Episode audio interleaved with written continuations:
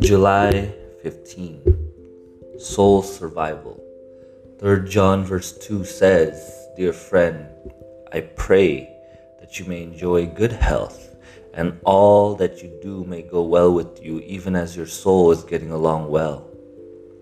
There is no doubt that a healthy soul, meaning our minds, our will, and our emotions, it's crucial in order to run, to win.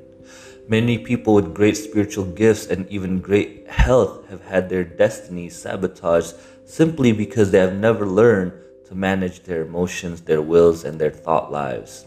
Some Christians make the mistake of thinking that Christianity is all about changing the way we behave, meaning doing certain things because we consider them to be good or righteous and avoiding other things that we judge to be bad or sinful. But Christianity extends far transcendently extends beyond external behavior modification.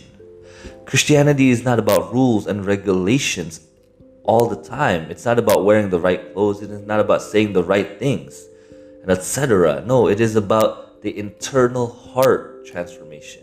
This means that our minds, our wills, and our emotions have to be submitted to the Holy Spirit so that He can begin to change us from the inside out.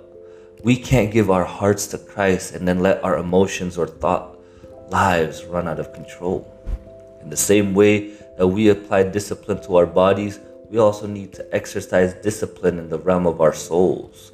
We have to face the issues that so often dominate our thoughts and feelings, such as brokenness, unforgiveness, bitterness, re- rejection, lust, greed, envy, hurt, and anger and bring them into line with God's words. Otherwise, we are in danger of sabotaging our destinies.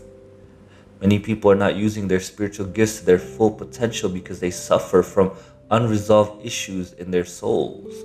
They constantly let themselves down because their emotional issues are never resolved. Their soul weakness is an Achilles heel that will eventually take them out of their race. We simply have to learn to deal with unresolved issues in our past in order to ensure a healthy soul and life, and therefore ensuring a healthy future. Our moment of reflection this day is Are there any unresolved issues weighing you down and potentially keeping you from living the life that God wants to live for you? Please answer this carefully as you think about it. God bless you.